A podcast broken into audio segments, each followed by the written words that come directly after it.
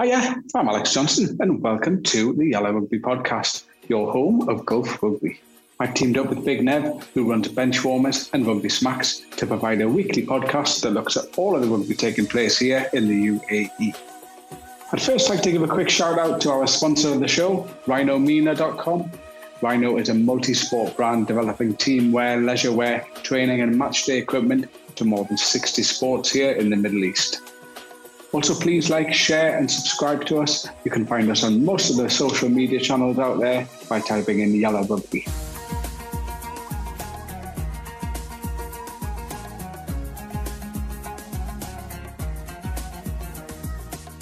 So, on this week's show, we've got Dave Learman, who is the chairman of RAK Rugby Club. Dave Learman, welcome to the show. Thank you. How long have you been living in RAK for? Or in the UAE? Tell me, tell me your, your journey that brought you here. UAE, uh, 21 years now. We moved here. Yeah, we moved here in 22, sorry, 2002, and uh, lived in Dubai for 10 years. So it's 11 years now in RAK. Yeah, quite a while. And what initially brought you over here? It was economic. Um, my partner, who's also my wife, um, she and I ran an agency in Dubai, in uh, London for 10, 15 years. And uh, in the, I think it was the mid 90s, uh, we were going through quite a steep depression and we could see the work falling off. And she, we agreed that she would come out here, hunt for work in the Middle East. It was uh, an emerging market. And um, within a year and a half, she picked up two or three large projects. And uh, I ended up coming out here from 96 through to 2000, twice a month on the aeroplane, servicing those. And over that period of time, I would say that 90% of our business was coming from the Middle East, from certainly from UAE. And it just didn't make sense being on an aeroplane twice a month with uh, no frequent flyers, being chirped off the aeroplane whenever the royals were flying, their highnesses were flying, you get chirped off. Uh, and some quite eventful stories. And uh, in the end, we agreed that the best place to be would be to move into Dubai. So we did that in two full time in 2002, moved the whole agency into Dubai. Wow, that's quite a move, isn't it? It was. It was a big step, big step big cultural change. Um, interesting. Uh, yeah, life was life was very interesting over that period. How different was life back then to what it is now in the Middle East? Well, when we first arrived, London, we were really into the London buzz. I mean, I had an agency in Great Portland Street, and it was the heart of London, and it was thriving. It was really buzzy, busy and uh, it was crazy times. And like any big metropolis, we had a big problem with crime, we had a big problem with politics, we had a big problem with all sorts of things going on. And it wasn't a happy place. And when we moved to Dubai, uh, we found a completely different culture altogether. Everything was laid back, every door was open. So if you want to go see a sheikh, you want to see his Highness or you want to see, see whoever, the door was always always open. You just walk in, introduce yourself, you sit down for half an hour or so, and you would meet the guys. Um, a bit different now, but it wasn't built up. There was no Dubai Marina, no JLT, no downtown, none of all that. Uh, no festival city. Uh, the heart of it was basically Bur Dubai and uh, Deira. And uh, so we moved into Deira, and it was like moving back 50 years, really. It's um, very, very simple. I can best say simple and uh, relaxed, laid back. Uh, nobody was ever in a hurry. Wow, that is very, very different to life today, isn't it? And within the 10 years, um, we were in Dubai, it just came out of the ground we ended up in a place like London, uh, without the crime, of course. And um, we felt that the metropolis wasn't for us. We wanted something a bit more relaxed. We got had got used to the uh, very relaxed lifestyle, and um, as most people do when they get here, we thought, well, where's the future? And we bought into a property in in uh, Ras Al Khaimah and decided that we'll buy a property here, rent it out, and so forth. But then, while that all that was happening, uh, the uh, we got hit with 2008, 2009, the, the big crash. And we didn't think we'd see our property built because we bought our plan. And then in 2012, we were told, yeah, your investment is built. so we thought, well, the rents in Dubai at that point had gone through the roof. And well, the obvious thing is to move into the property we bought in Ras Kemp, and that's what we did. So we've been here since. This is our home now. Yeah. I bet you, you've seen, yeah. I mean, there's been so much change going on. Has RAK changed in those years much? Um, I know not at the speed that Dubai has, obviously, but ha, have you seen a big change in RAK in those years? I would say a simple question, simple answer, no. Um, although it is changing, there is evolution, um, there is development, albeit not the same sort of pace that we saw in Abu Dhabi and we've seen in Dubai. Um, it's much more not controlled. The word is not not controlled. It's an easier pace. We have some amazing developments coming, but they're not in the heart of RAK. They're outside RAK on Marjan Island, um, where most of the big developments happening, the big investments, the tourism stuff.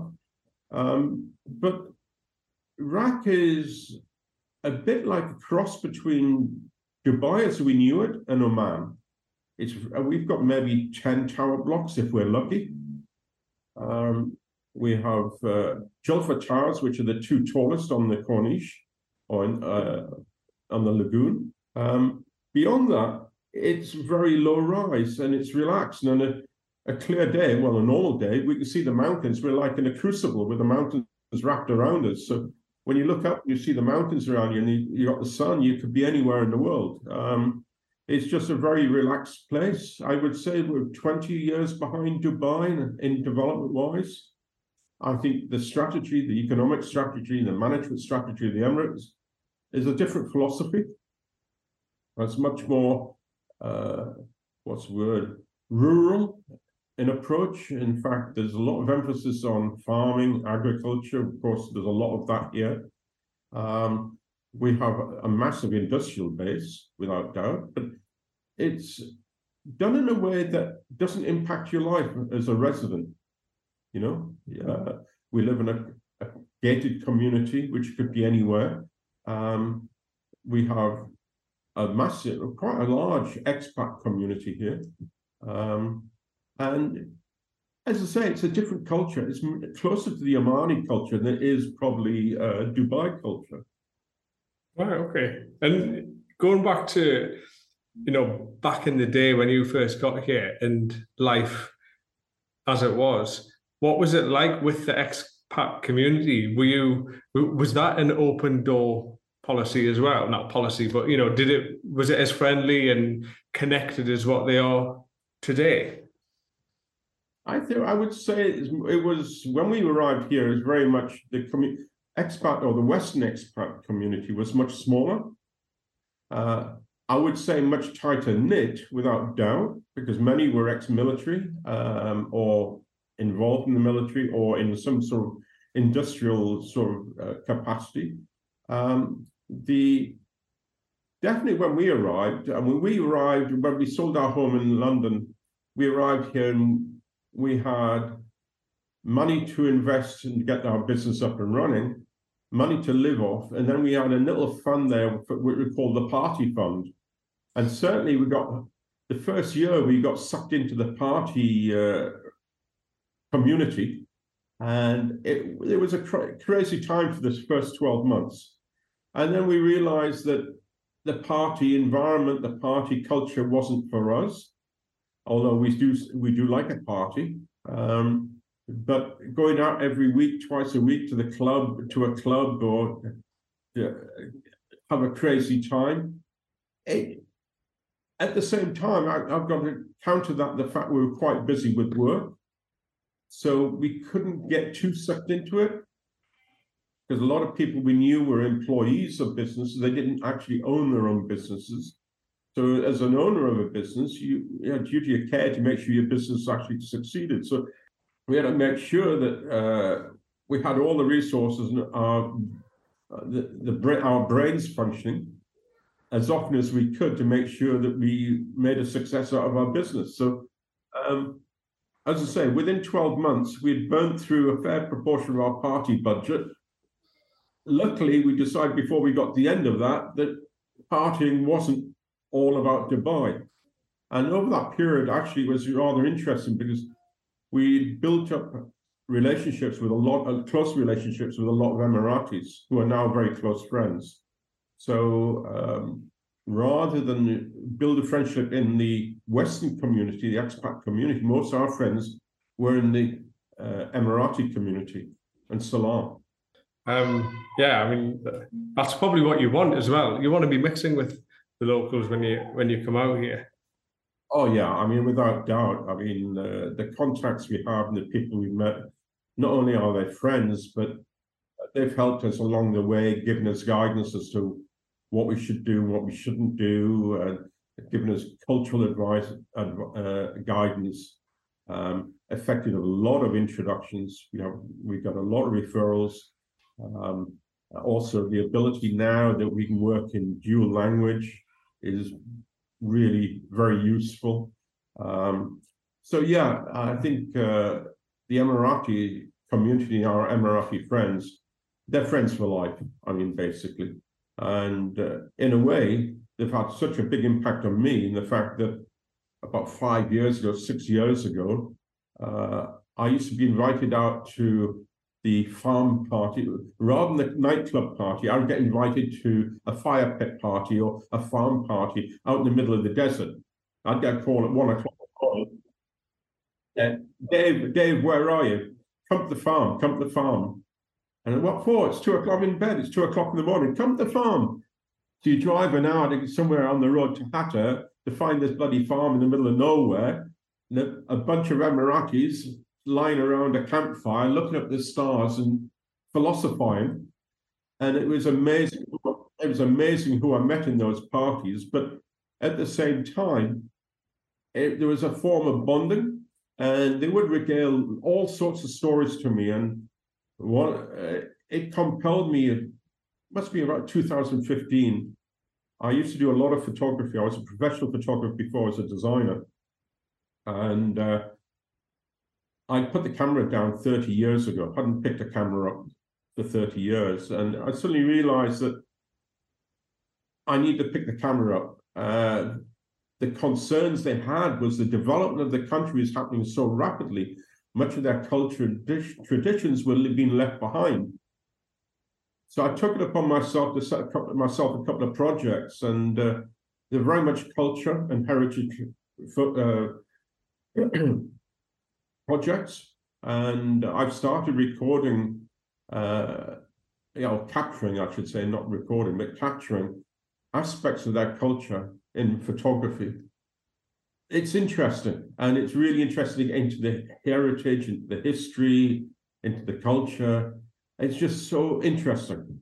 Um yeah so that's my life and of course that sucks me into the local community the local culture and my and my rugby yeah and you just touched on rugby there how did RAK rugby form and when when did it come together there is no formal record of the club. Um, a lot of it is very much uh, passed on by word, hearsay, whatever. But uh, we have it on reliable uh, basis that the club was founded back in around about 68, 1968, by enthusiastic uh, oil field workers or oil workers, oil field service workers, and military boys and they played ad hoc matches uh, around the Emirates, uh, mostly on sand. Well, all on sand. Actually, there were no no grass pitches in those days, and um, it was very much a nomadic life. One minute it existed, next minute it petered out. A year or two later, it was reinstated, and they started playing again.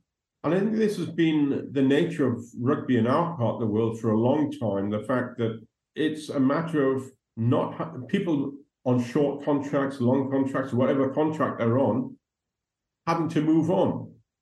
And inevitably, when they move on, it leaves holes and gaps. And especially with rugby, it, we were in a niche sport in this part of the world. It definitely is a niche sport. And um, so some years it existed, some years it didn't. But it the name was originally not RAK Rugby, it was RAK Goats. Mm. And that was inspired that was inspired by the uh, the goats that you can see in the mountains here all the time. They climb up the clown, the very tenacious, they sit on the cliff tops and overhangs and all sorts of things. And um, so we played under the goats up to around about 2018. In 2015, I joined the club, was been 2013, 14, and we were playing occasionally in Sharjah, was our home pitch at the Wandies. And um, then a gentleman called Mike Sylvester, who was playing at the time, took over the chairmanship of the club. And he and I got on, and um, he asked me if I'd help him reform the club with the aim of having our own pitch. At the time, he didn't tell me what type of pitch it was going to be. He just said, We're going to have our own pitch. And I said, Yeah, I'm up for that. I'll help you. And basically, we got pulled together a bunch of guys and uh, managed to negotiate a lease on a piece of land for free, blagged that. Wow. I mean, that just doesn't happen out here. No, it doesn't. And it was by the beach. It was prime, prime development land and uh, near Bin Majid. So within a matter of seven, eight months, we built a, a pitch on sand. It was a sand pitch. yeah, you were the last of the uh, the dying breed, weren't you? We were, and everybody, it was very popular. We were very popular. Everybody wanted to come down and play on the sand pitch, but we had that pitch for around about 18 months. And for 18 months, we never won a game on that pitch. We never won a game on it. But you had a great time. Well, we we trained we trained on it twice a week, and all of us were getting grief from our wives because every time we got home, take the socks off, there's half a ton of sand across the living room floor. Um, and but the advantage was that playing away, our lads were like whippets because we train on the sand and get on grass off like greyhounds, off they went. And uh, very quickly, we started turning from uh, the wooden spoon team all the way through to the, the main threat in the league. Uh, we joined the league in 2000, 2015 16, and uh, we worked our way up from there. And then 18 months on, we found uh, we found uh, opportunity to play on grass, which was at Al Hamra, and we persuaded Al Hamra to uh, rent us uh, some of their their driving range, where they have their driving range, and we could put on uh, a couple of rugby pitches, which they did, and um, it was it still is fantastic. It's a fantastic venue. Uh, it's a great place, um, and we moved on to grass, and we started training on grass, playing on grass, and so today we're on in Al Hamra. However, there's a big development happening around our venue. So it looks this coming season we won't be playing at home anymore because it's going to be ripped up and there's going to, new developments happening, roads and new construction, whatever. It's impacting on our pitches and our, ability to play. So it looks like we'll probably be playing out Sharjah if we re-enter the league as we hope next season. Yeah, and w- with that, um, we haven't seen much of you this season. But what's the current, you know, position or situation with RAK Rugby?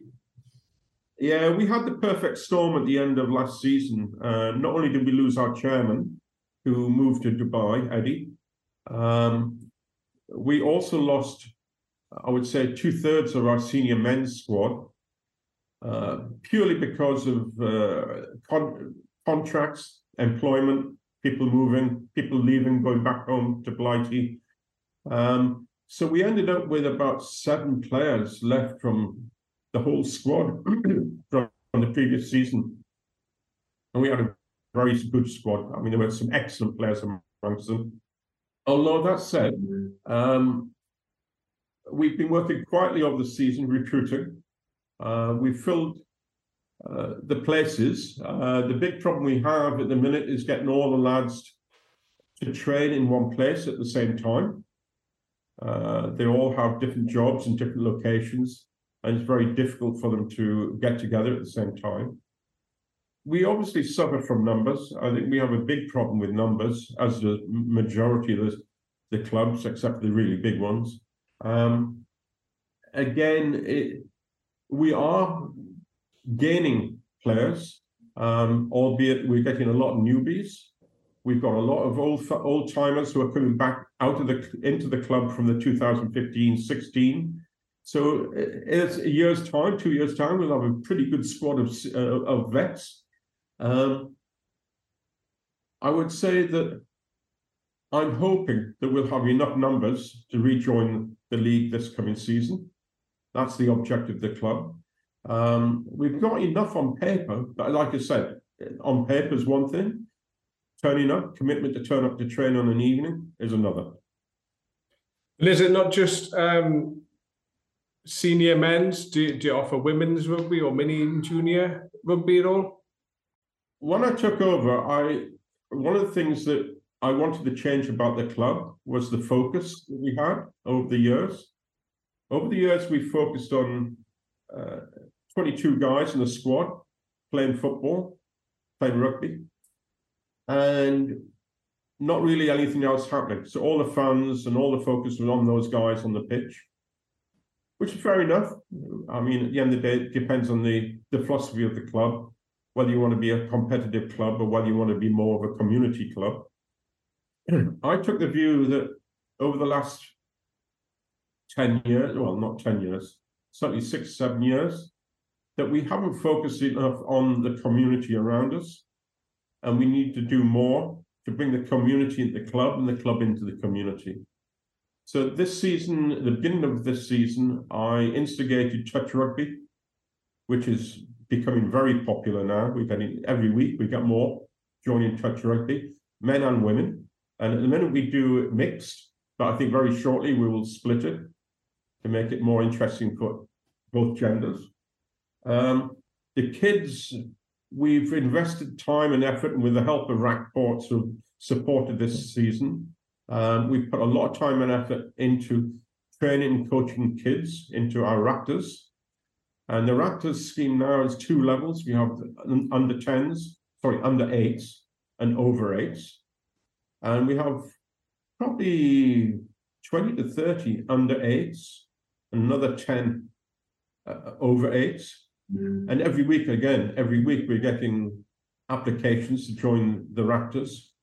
Um, so that's growing really well. Uh, I think that's that's working out very well.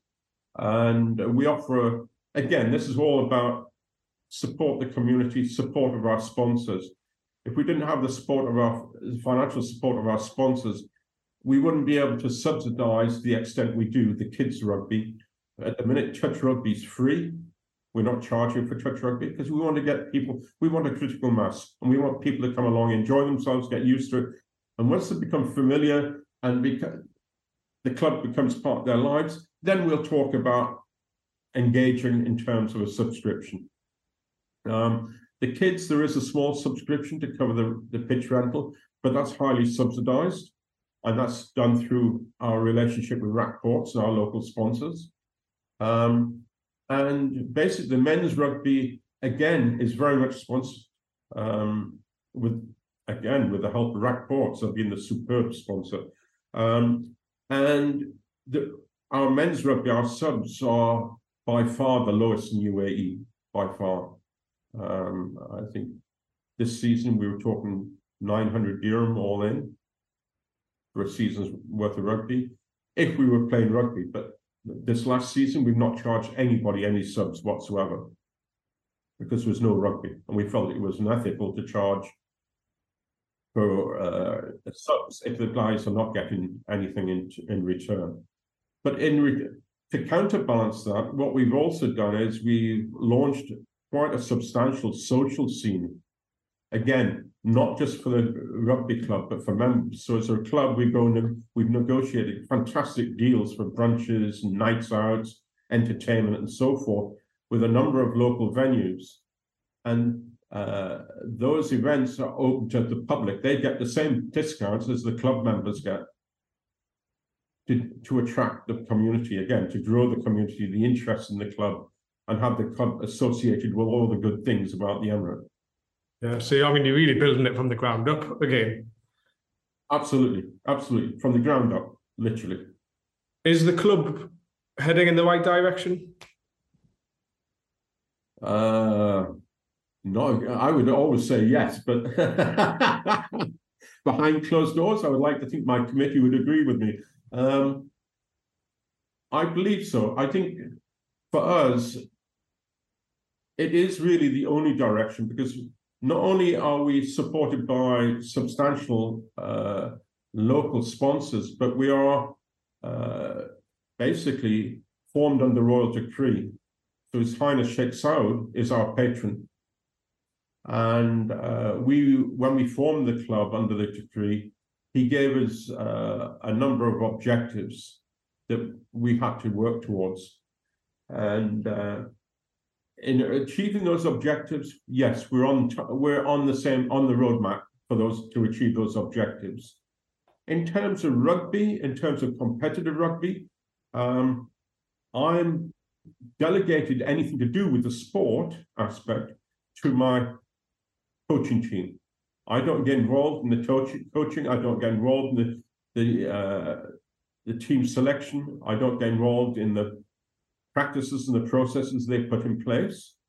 I get involved in facilitating what they need to deliver that to them to the players, and the same with the touch, and the same with the kids. Um, they come to me and say we need new balls, or we need cones, or we need tags, or we need whatever. Um, then I facilitate that without question, um, and my, our sponsors facilitate the funds for me to do that. So my job is very much is the link between our sponsors and the sport and the activities of the club. So are we heading in the right direction? In rugby, yes, but it's a slow, long haul. It's not going to happen overnight.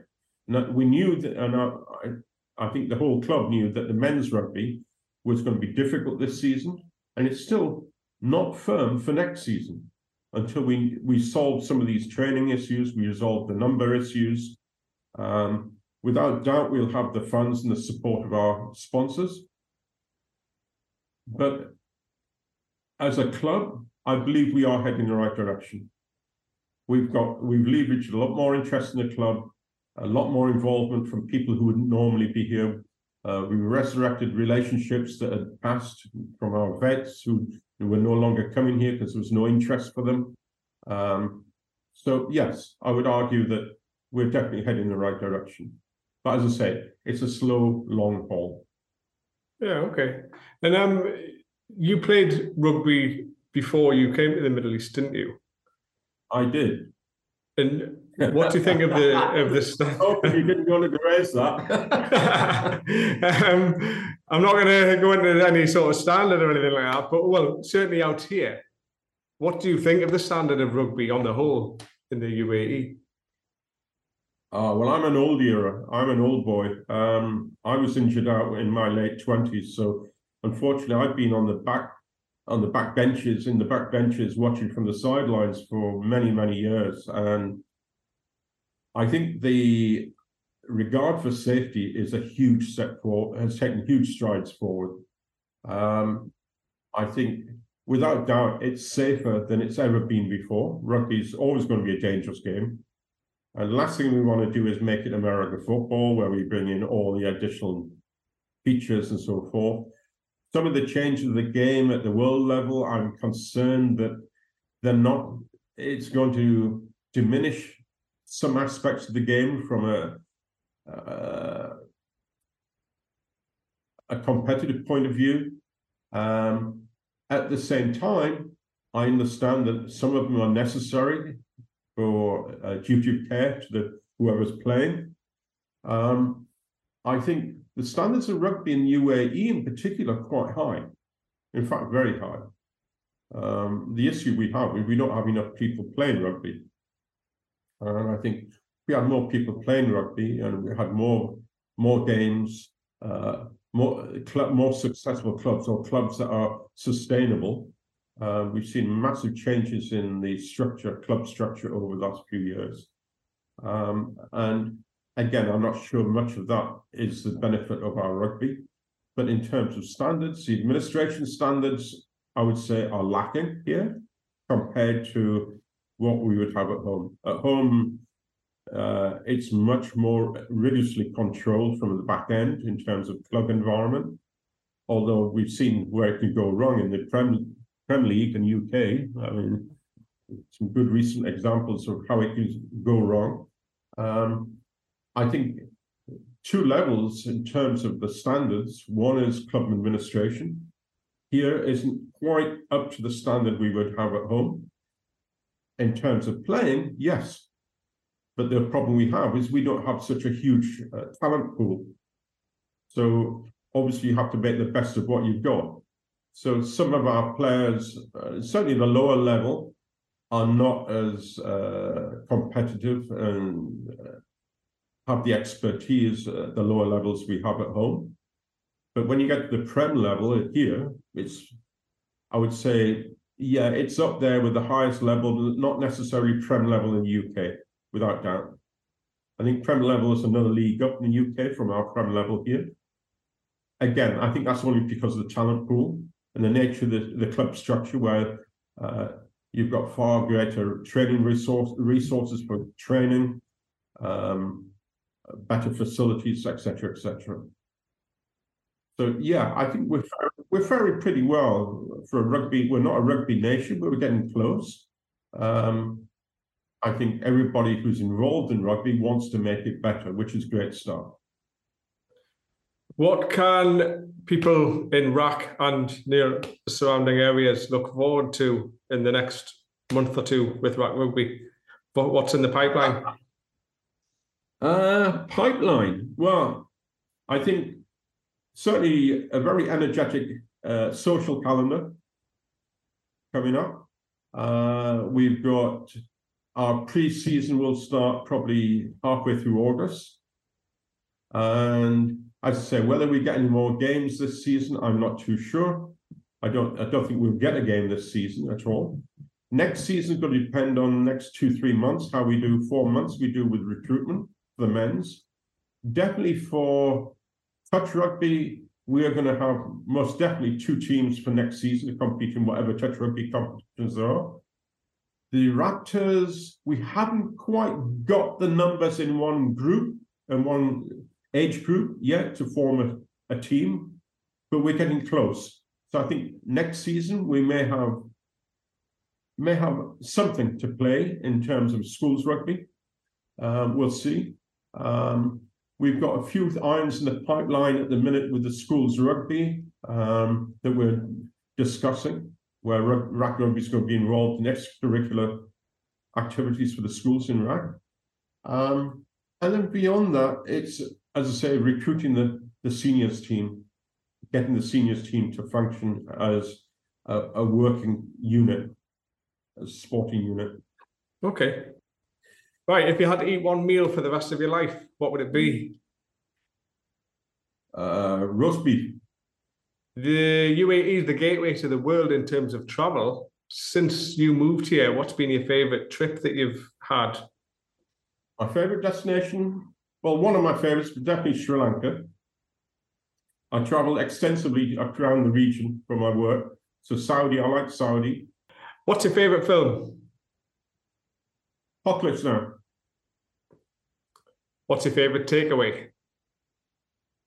Uh, oh, it's got to be chicken tikka, uh, biryani, uh, chicken handi, butter chicken, uh, favorite thing to do on your day off?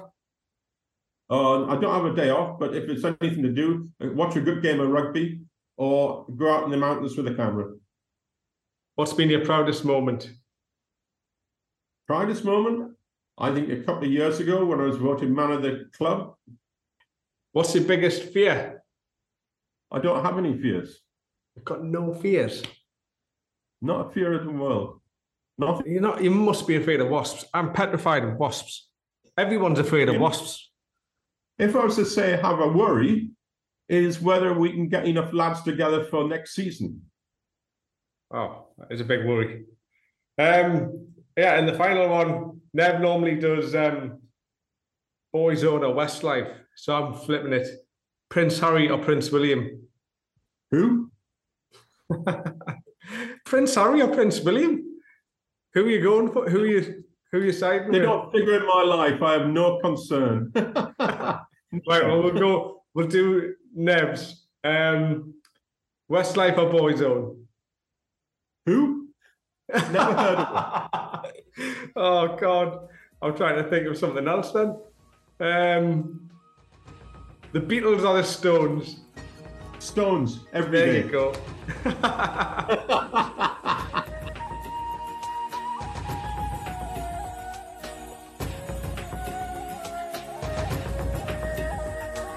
Thanks to our guest this week. We'll be back again soon with another special guest. Don't forget to hit the subscribe button and please like and share the show.